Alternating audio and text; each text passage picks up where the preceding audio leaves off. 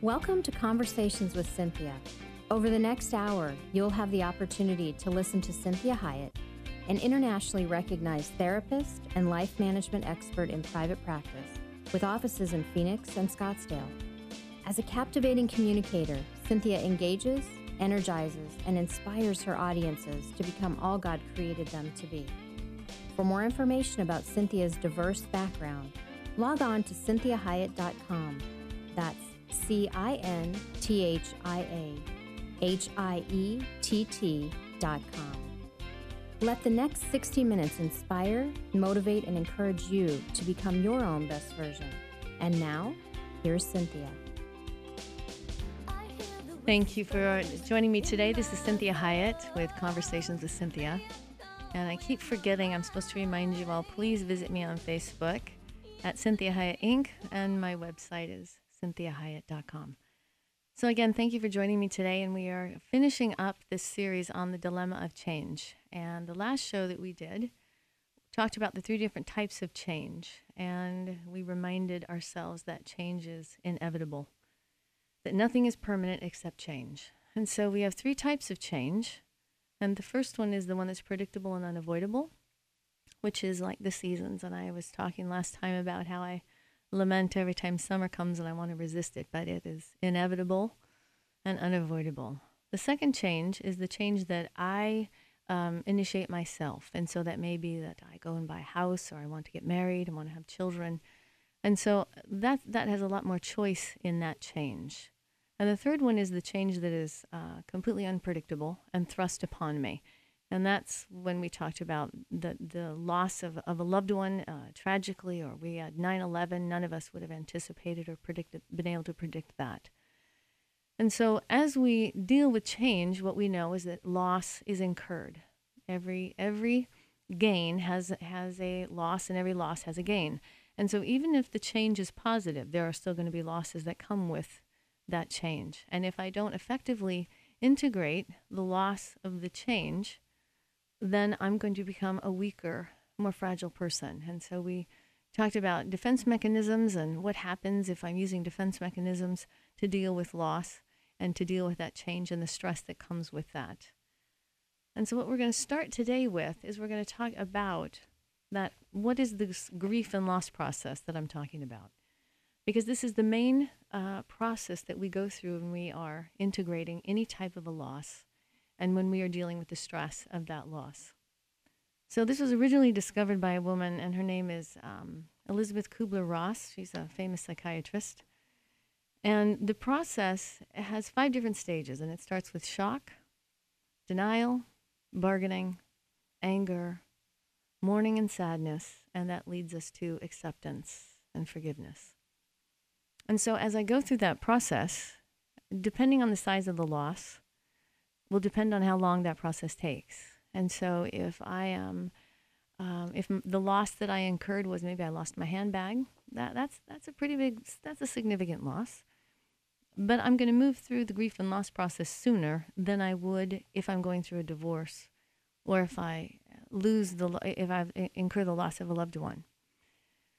And so what we want to look at is this first initial reaction to a loss is that of shock.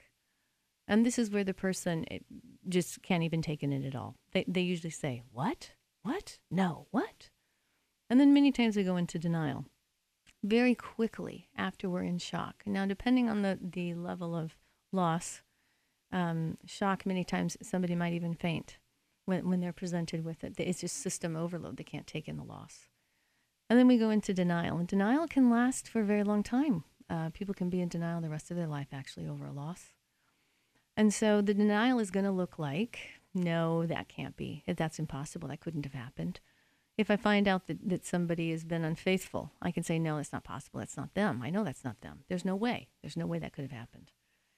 And so denial is the refusal to take in that loss. It still is trying to keep that loss outside of me so that I don't have to feel the pain. The third one is bargaining, and that is in for most Americans our favorite one. And bargaining is trying to look at all the coulda, woulda, shoulda, if only then. So if I lost uh, my handbag or that was stolen, I have to incur that loss. I might go be in shock and then I'm in complete denial. It's like, no, that's not possible. It's got to be here. It's got to be in the car. It's got to be in the house. It's got to be at the restaurant. And then when I finally come to terms with the fact that really I'm not going to get that back, I'm not getting my wallet back, my phone, whatever that is. Then I go into bargaining, and bargaining is trying to figure out. Well, you know, I could have done this. If I should, I should have done this. I should have gotten carbonite, right? I should have um, double checked it. Um, I I could have, you know, carried it in there with me, or I could have given it to you, or I, you know, it's all this could have, should have, woulda. If I would have done this, if I would have gone back and looked for it immediately, maybe they still would have had it there you know, if only then. So it, eh, I could have done this and then it would have been like this. And we go through around and around and around and around bargaining as a way to not have to deal with that loss. We can we see bargaining with the loss of a relationship all the time. They are rehashing and rehashing and rehashing how that relationship ended because they don't really want to deal with the pain that it really is ended. And so we go through all this bargaining and we bargain with God all the time. You know, what if I change? Well, I'll do this. And if I do this, then can you please bring that person back? If I do that, can you please um, make this happen or give me that job or, or uh, uh, fix the reversal of those finances? And so after we get done with bargaining, because bargaining is kind of tiresome, we usually get angry, very, very angry. This is unacceptable. This should not have happened. Nobody asked my permission. This isn't right. Nobody should have to go through this. And we get very, very, very angry about that loss. And so you might see this with somebody that, that lost a loved one. They may get angry at the doctor and they may say, go back into bargaining. Well, if they would have done this, if they could have done this, and they should have known this, and you know, and we, we want to change what we already know is the inevitable, and that is the loss that we do not want to feel. Once we go through anger, then we're, we, because anger is also very exhausting, we get into sadness and mourning. And this is one of the hardest ones to deal with because it is incapacitating in many ways. This is when we have people that are just falling asleep all the time. And, and when I have people that are going through the grief and loss process and they say, I just can't stay awake. And I'll say to them, well, that's grieving because grieving is, is hard work and, and it is difficult to go through. And so sometimes what happens is we might recycle through it. And depending on the size of the loss, we may have to do this a couple of times. And we don't always do it in that exact order sometimes people go back into denial and this is they've had the loss of a loved one and they're sure that they're walking down the street and they're sure they're sure they just saw that person. Maybe they're not dead. I just saw that person. And and and truthfully we were at the funeral we know that the person is passed. And so this is what our minds are doing trying to help our heart not feel all this pain. And so the process that we want to do is we want to get all the way through that to the place of acceptance so that that loss isn't bigger than me. And so many times I tell clients, I say, you know, right now that loss is so huge, you can't even take it all in. And so as you go through the grief and loss process, finally you are bigger than the loss versus the loss being bigger than you. And so I have this wonderful poem that I found in Streams of the Desert, which is one of my favorite devotionals. When it comes to the issue of sadness and, and I don't even know who the writer is. I would love to know. This was written in the 1920s. So, what this writer said was she said, I walked a mile with pleasure, and she chattered all the way. She left me none the wiser for all she had to say. I walked a mile with sorrow, and ne'er a word said she. But oh, the things I learned from her when sorrow walked with me. And so we know that if we're willing to feel the sorrow of whatever the loss is that we've incurred. We become a wiser person, a more virtuous person. If we're just seeking pleasure, which we talked earlier in the last show, that uh, humans by nature resist pain and gravitate toward pleasure. If we just pursue pleasure, we become a very shallow person. We become a, a very fragile person, a very weak person. And so we want to work through this whole entire grief and loss process. And I'm going to read to you the Serenity Prayer in its entirety because many times you, most people have not heard it, and it is extremely, um, it's filled with wisdom. So it says, God grant me the serenity to accept the things I cannot change, the courage to change the things I can, and the wisdom to know the difference. Living one day at a time, accepting hardships as the pathway to peace. Taking as He did the world as it is, not as I would have it. trusting that He will make all things right if I surrender to His will, that I will be reasonably happy in this life and supremely happy with Him forever in the next. And I think that sums up what God is saying when He is He's wanting us to integrate loss appropriately because he, he can't protect us from loss. This is a very difficult place down here. We, this is a, a world that is filled with sin and death. And with that always comes loss. But in the midst of that, beautiful things can come from it. So when we look at what are some of the blocks to grieving, why would somebody have a hard time going through this grief and loss process? Well, they may not recognize that the change has taken place. Maybe an elderly parent doesn't recognize that they can't drive anymore. Maybe the person doesn't want to accept that the loss has occurred. So refusing to believe that you really are broken up, that you and this person did break up.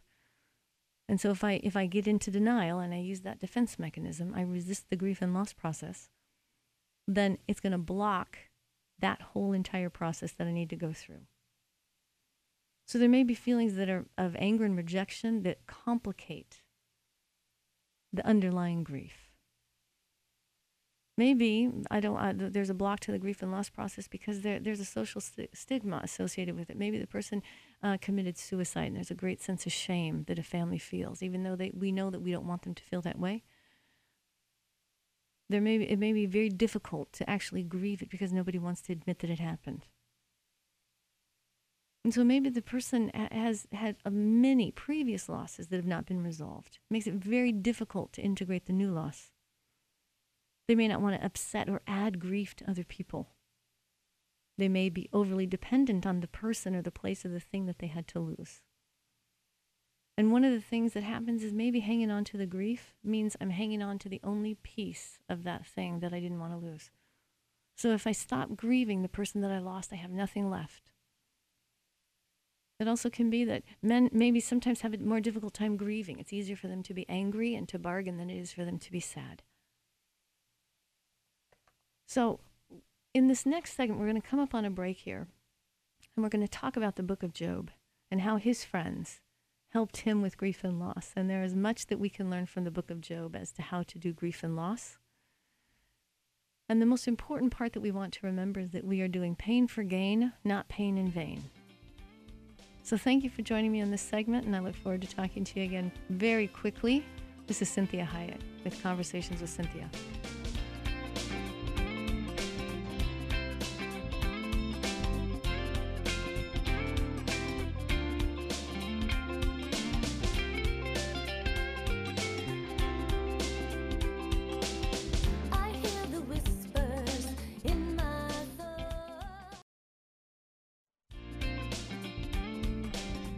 Hello, this is Cinthia Hiett with Conversations with Cinthia. Thanks for coming back and thanks for joining us if you just uh, tuned in. So, we're talking about the issue of change and how to integrate loss and the stress that comes with change in a healthy way to make us more substantive and stronger people. So, we were just talking about the blocks of grieving as we went through the grief and loss process. And what we know about the grief and loss process is that it is a process and so it is important that we go through that process in its entirety. Because what we're wanting to do is get to the place of acceptance.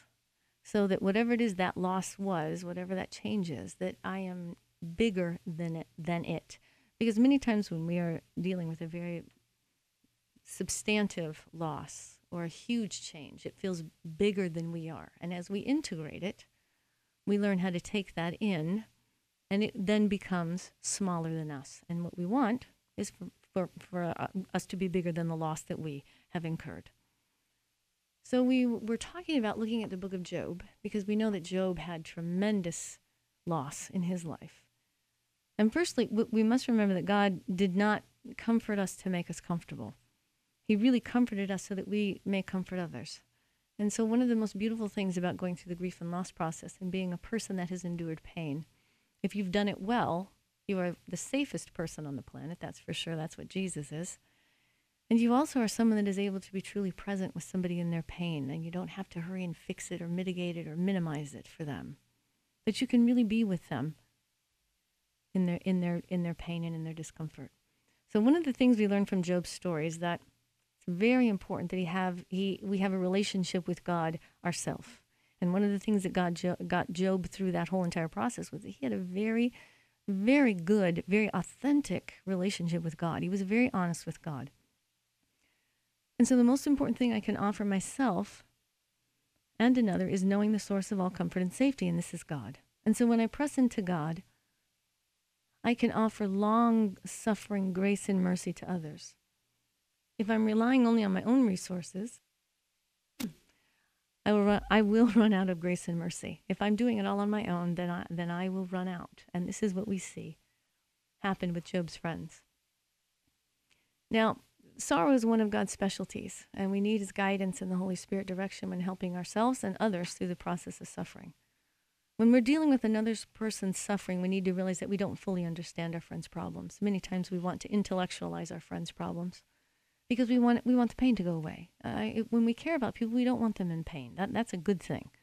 The problem is we need to respect their pain and know that their pain has to do its work in order for them to become who God has called them to be. So when we look in, in the second chapter of, of Job, I want you to, I want you to see this is interesting. So this is Job chapter 2 verses 11 through 13 and it says three of Job's friends heard all about the trouble that had befallen him and each traveled from his own country. So they all came from four different places. And they went together to Job to keep him comfort company and to comfort him. And when they first caught sight of him, they couldn't believe what they saw. They hardly recognized him. They cried out in lament, ripped their robes, and dumped dirt on their heads as a sign of their grief. They sat with him on the ground. Seven days and nights they sat without saying a word. They could see how rotten he felt, how deeply he was suffering. Now, what we see is they only did it for seven days. So when humans don't understand, they generally become judgmental and controlling. And if they don't have answers, they start filling in the blanks themselves. They begin problem solving because they feel helpless, and the pain this person is feeling is now affecting them. And so your pain is now affecting my peace. So I want to hurry and fix it, and I want to mitigate it, and I want it to stop. And so many times you'll see others' defense mechanisms come into play over your pain.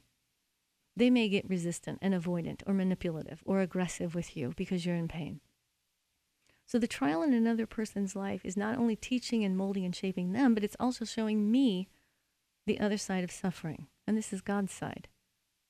So he hears our cries and he stays with us. He works with our own pain and our own free will, but he does not control us. And he doesn't leave us in the midst of our pain. But he also does not steal our pain. He knows that pain needs to do its work. And so he allows for the mystery of suffering to do its work. He doesn't get mad, judge, or abandon us in the process, no matter how ugly our process may look uh, pain, pain is a very difficult thing, and, and, and it is not done in a very pretty fashion when people are really feeling it. So there are two sides of healthy development in relationship. First one is dealing with my process of the trial, the hardship, the suffering, and the sub- subsequent uh, success of it. The second one is dealing with another's success or hardship or suffering or pain.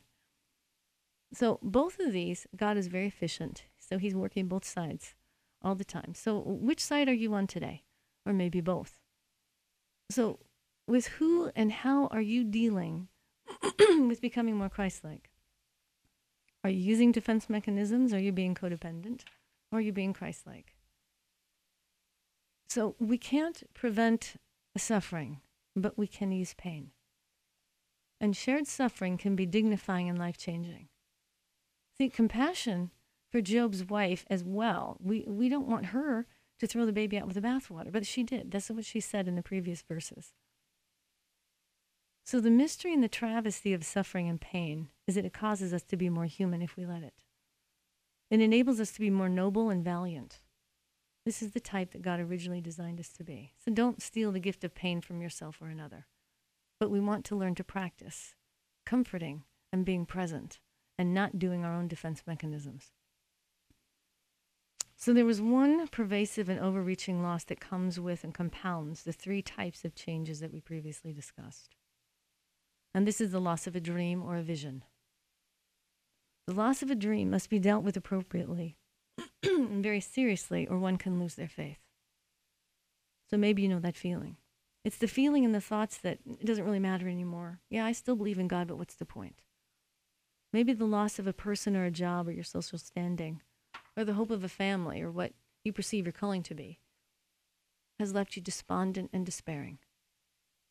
It's this nebulous, vague loss that is difficult to describe to people, but it's like a cancer in my soul if left unattended or unaddressed.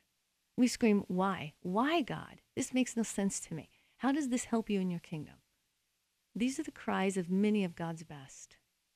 We heard this throughout the book of Job when he cried to God, saying, It would have been better if I were never born. Or when King David says, What good am I to you in the grave? What is the point of my suffering? So many times we do, we need to be sequestered, imprisoned, or shut up so that we can be mature enough to respond freely to faith, that we can be mature enough to hear the Holy Spirit, so that we don't get bound by the law, but that we're freed. When we're children, we need the law to learn what is right and wrong, but many times God has to remove us and sequester us, even imprisoning us, in order to have the maturing process be uninterrupted.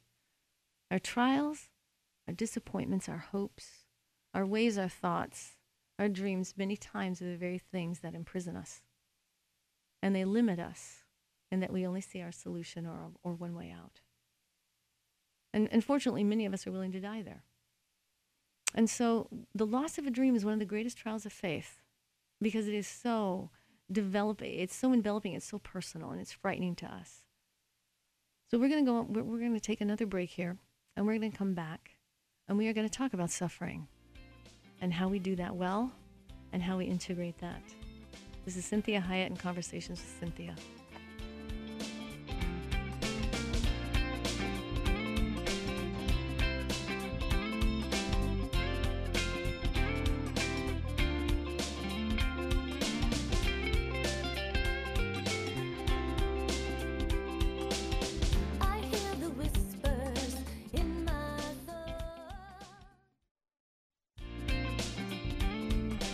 This is Cinthia Hiett with Conversations with Cinthia. Thank you for joining me again as we talk about the concept of change and the dilemma of change, and the process of change and the loss that comes with change.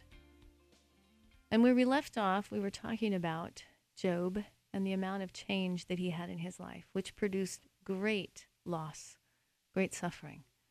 And we were talking about how we help people and how we help ourselves in the midst of tremendous loss or suffering.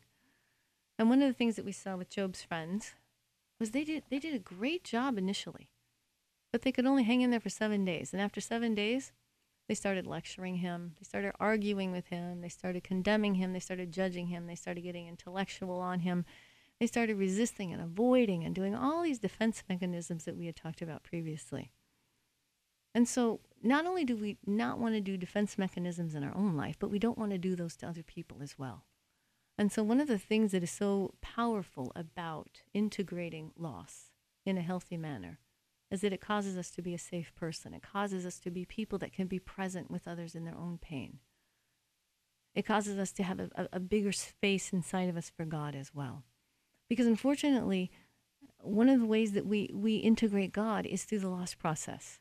That's one that's many times one of the ways we find him and find him in the deepest way. So what we talked about was that sadly for us and for God, the best of humans seems to come out of wounding and suffering. Human nature seems to need suffering to fit it for being a blessing to the world. And Acts 14:22 says, "Through many tribulations we must enter the kingdom of God." And the life of Jesus exemplifies this. In the Garden of Gethsemane, he questioned God Is there any other way? He really, really understood that this loss, this change, this stress that was coming toward him was becoming unavoidable. Now, he still had a choice, and he chose to go forward with God, trusting God that in that process, beautiful, glorious, and wondrous things would occur. And we're very thankful to Jesus, obviously, that he made that choice. So I'm sure the brilliant mind of Christ could conceive of many ways to heal, restore, and redeem God's people. And Satan tried to convince him of some other options. But because Jesus was integrated in his faith, he was not deceived. And that's how we talked about the difference between Job's wife and Job. Why did Job's wife respond the way that she did? She was like, you know, why don't you just curl up and die? Why, you know, why do you keep holding on to your integrity with God? Why do you keep holding on to your faith? But as Job went through the process, he had an integrated faith. He had a faith that truly believed in who God was. And it saw him through that process. Like we talked about, we want to be wise as serpents. So we want to be willing to lose everything but our faith. And so, regardless of what Satan brought into Job's life, he knew his God.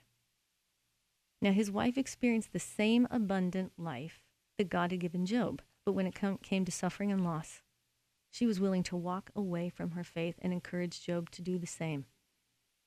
But Job so aptly says in chapter 13, verse 15 Though he slay me, yet I will hope in him. I will surely defend my ways to his face. So, what we see in Galatians 3 2 is again that God may sequester us, may imprison us, until his true vision can be revealed and walked out by us. So he wants the only way out of darkness to be faith in him. And part of the grief and loss process does that. It's, it's similar to that hourglass feeling. So when you've ever watched an hourglass, and I, I, have one that sits on one of the tables in my office, and I show it to clients when I talk about the process they're in. And I say, you know, here's the hourglass, and God tipped it over. And the grains are starting to go through that very, very thin place, one grain at a time. And what we want to do is turn it back over. And if we turn it back over, God turns it back again. And so I say to people, just leave it be. Let it be. Let the process occur. Because you will get to the other side, and there will be light, and there will be strength, and there will be safety, and there will be hope, and there will be vision. So when we are a people that have incurred loss, I am able to comfort others because I've been through it. So I know that there is a way, and I know that there is hope. So we're going to take another short break, and we're going to come back and talk about how we actually manage and how we grow through loss and suffering, and how we cause this pain to be for gain instead of our pain only being in vain. And so again, we'll end with this Job 13:15, where Job says, "Though you slay me, yet I will hope in Him, and I will surely defend my ways to His face." And so it's important that we realize the grief and loss process and the power that there is in it. And as we learn to go through whatever that loss is that you're incurring, and as we go into this next segment, I want you to be thinking about the losses that you have right now that you're dealing with and the changes that you are incurring and how we can together work through that process and get to the other side where there is hope and there is life. This is Cinthia Hiett with Conversations with Cinthia.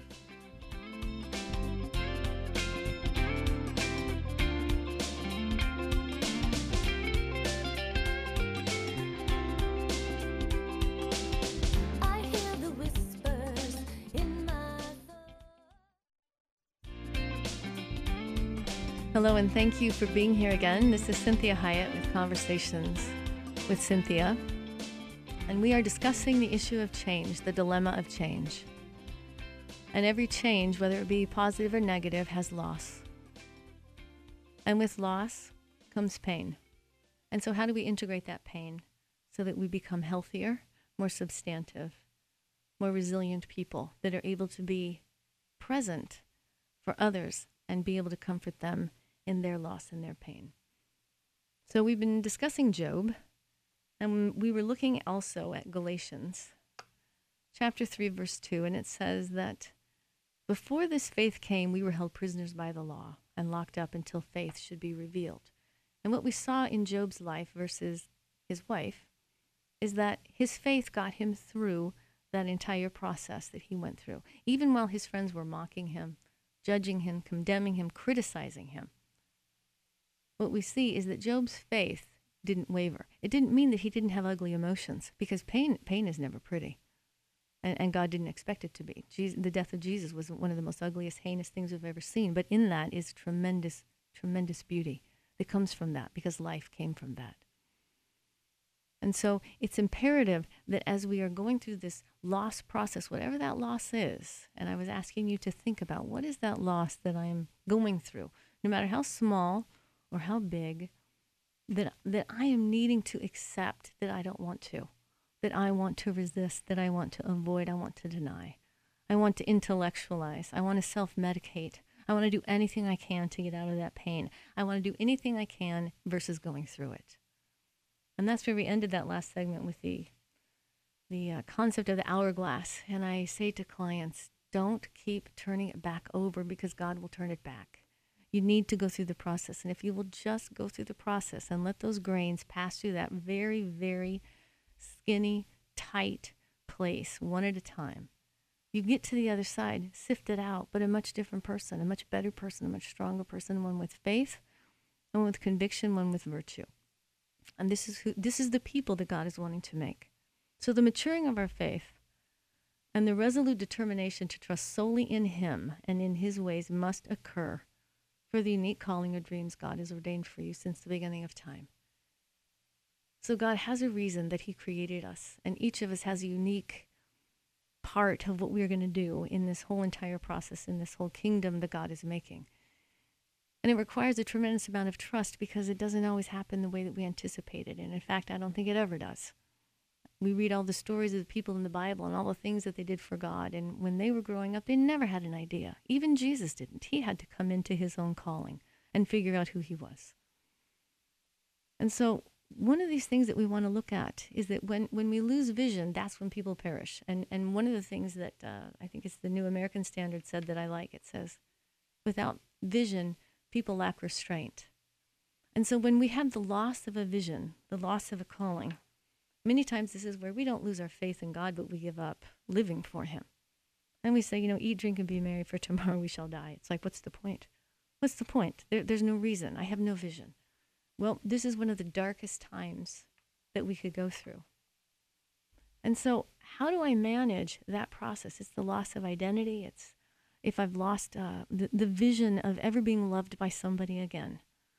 I had a, if I had a major breakup, what if I lost the vision of, of ever having a career because I was fired? I made a mistake, or maybe I was um, demoralized. Maybe somebody even lied and, and, and maligned me and I lost a job unnecessarily. How do I, how how do I integrate that pain when I feel like I've lost myself and my whole entire vision? Well, what we want to say to ourselves first is where is the gain in all of this pain? And I know this this may sound trite or oh, like a platitude, but truly, the gain that we have is we always know God better if we will press in nobody really likes doing it. I, I can honestly say for myself, any pain that I've incurred in the end, uh, any of the tragedies that have occurred in my life, pressing into the Lord many times was one of the most difficult things I did because I had to I had to continue to try to trust Him. And it's hard to trust someone when you don't understand what's happening and you think they could change the circumstance for you and they're not. It's hard to trust God when we think that He could fix it and He doesn't seem to be or when we've incurred a loss that never had to happen to begin with and we don't understand. And these are the areas that force us to lean not on our own understanding. This is where I learned more than anything God's saying, My ways are not your ways, my thoughts are not your thoughts. And so the gain that, that comes is that if I'm willing to press into God through this loss, I know God better and I know Him in a bigger way and it makes life down here much more manageable because I have a bigger picture. Um, I have, I have, I have bigger vision that I can see, and that's the thing that that got Job through this whole entire process. So, we want to identify, even if it's just, where is the gain in all this pain?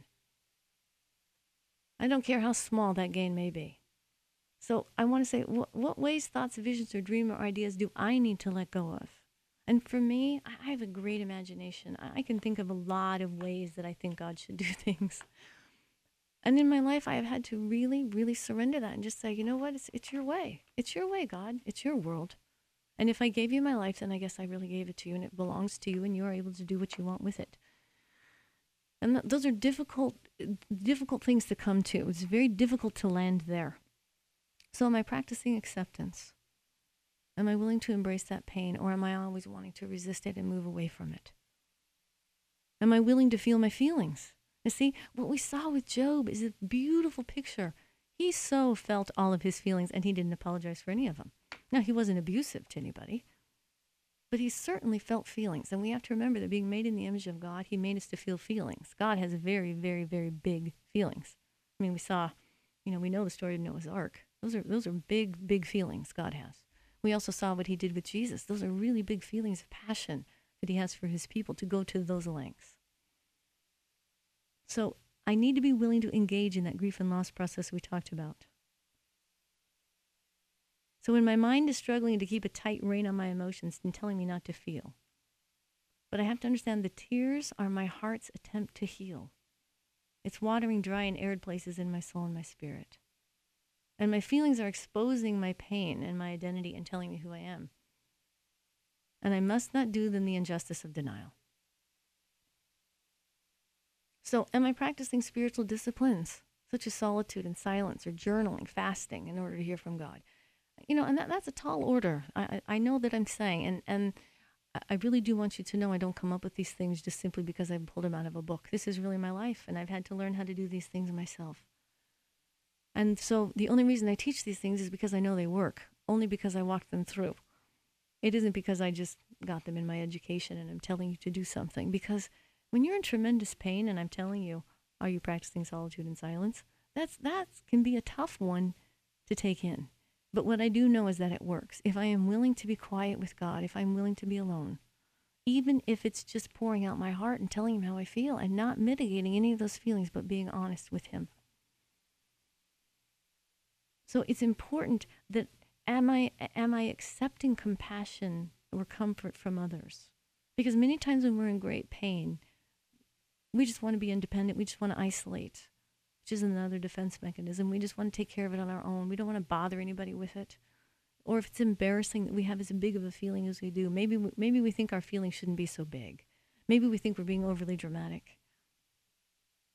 But what we need to do is we need to accept the feelings as they come because these are part of our identity and they're part of the way that God made us.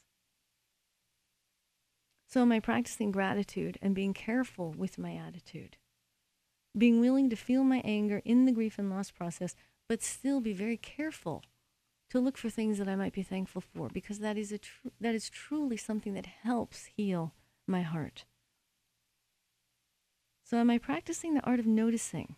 So, what are the internal and external responses to loss that I'm that I'm dealing with? What's going on with my body, my stomach, my heart, my muscles, my neck, my back, my head? Am I grinding my teeth?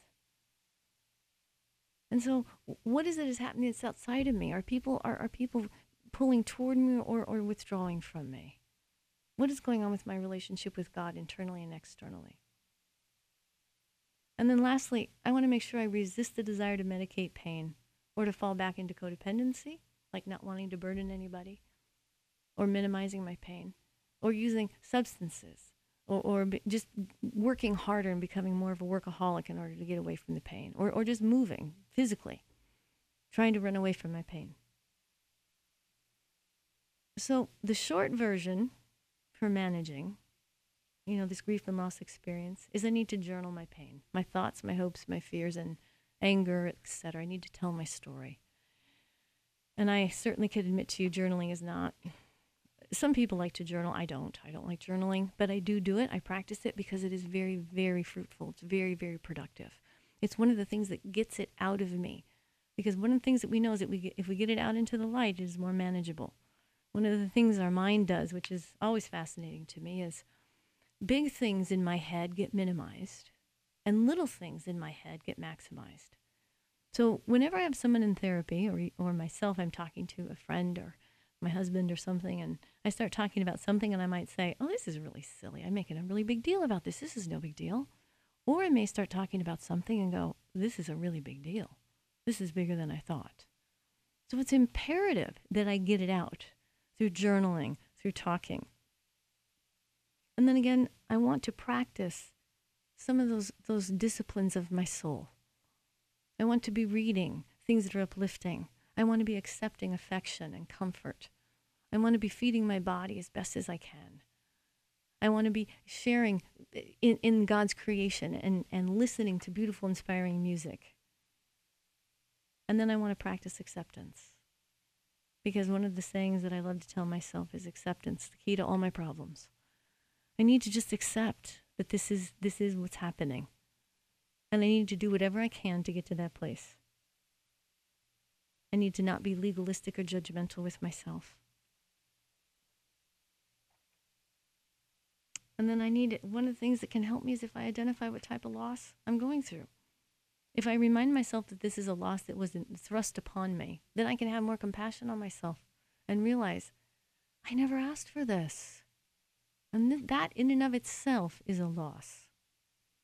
Maybe it was the change that's inevitable, unavoidable. So I need to grieve the seasons of living. My children are growing up. I'm aging. Technology is changing. I've resisted technology and I like my phone. I love my cell phone, but I'm not really a big computer person and it frustrates me. I liked paper. I like to write beautiful paper and writing things down. Well, many of those days are gone and I need to move on with that. So maybe the change is one that I chose and, and it's a good change that I chose, but maybe I didn't have any idea what I was really choosing. So I need to have that compassion on myself and acceptance of myself. And so then I want to again identify what, what, what am I gaining from these changes? And what am I losing? And then we're going to work really hard at making sure that we go through the grief and loss process. So I'm going to resist denial. I'm going to resist bargaining and trying to understand it and think of all the ways it should have happened or could have happened or wouldn't have happened if somebody would have done this or if I would have done that, then we wouldn't be in the predicament we're in. I'm going to allow myself to be angry because change is very difficult. And I'm going to allow myself to be angry and do that in a healthy way. And I'm not going to suppress it so that it attacks my body. And so I'm going to be willing to journal out anger. I'm going to be willing to talk about my anger. I'm going to be willing to express my anger physically. And I'm going to be willing to be sad and to go through the mourning process because things that are of great value deserve tears. They deserve to be cried over we don't want to minimize. And then we're going to practice acceptance and forgiveness. So thank you for listening to the show and God bless you all. This is Cinthia Hiett with Conversations with Cinthia. I look forward to talking to you next time. We hope this past hour has been encouraging, motivating, and inspiring to you. We'd like to remind listeners that this show isn't a replacement for professional counseling or therapy. The messages and teachings shared during the show are given as a way to reach listeners with ideas and insights about how to become your own best version. Cinthia is available as a keynote or guest speaker for corporate and spiritual events. To contact Cinthia, go to cinthiahiett.com. If you missed any part of this program, you can hear a replay anytime at kpxq1360.com. Join us again next Sunday at 4 p.m. for Conversations with Cinthia on 1360 KPXQ.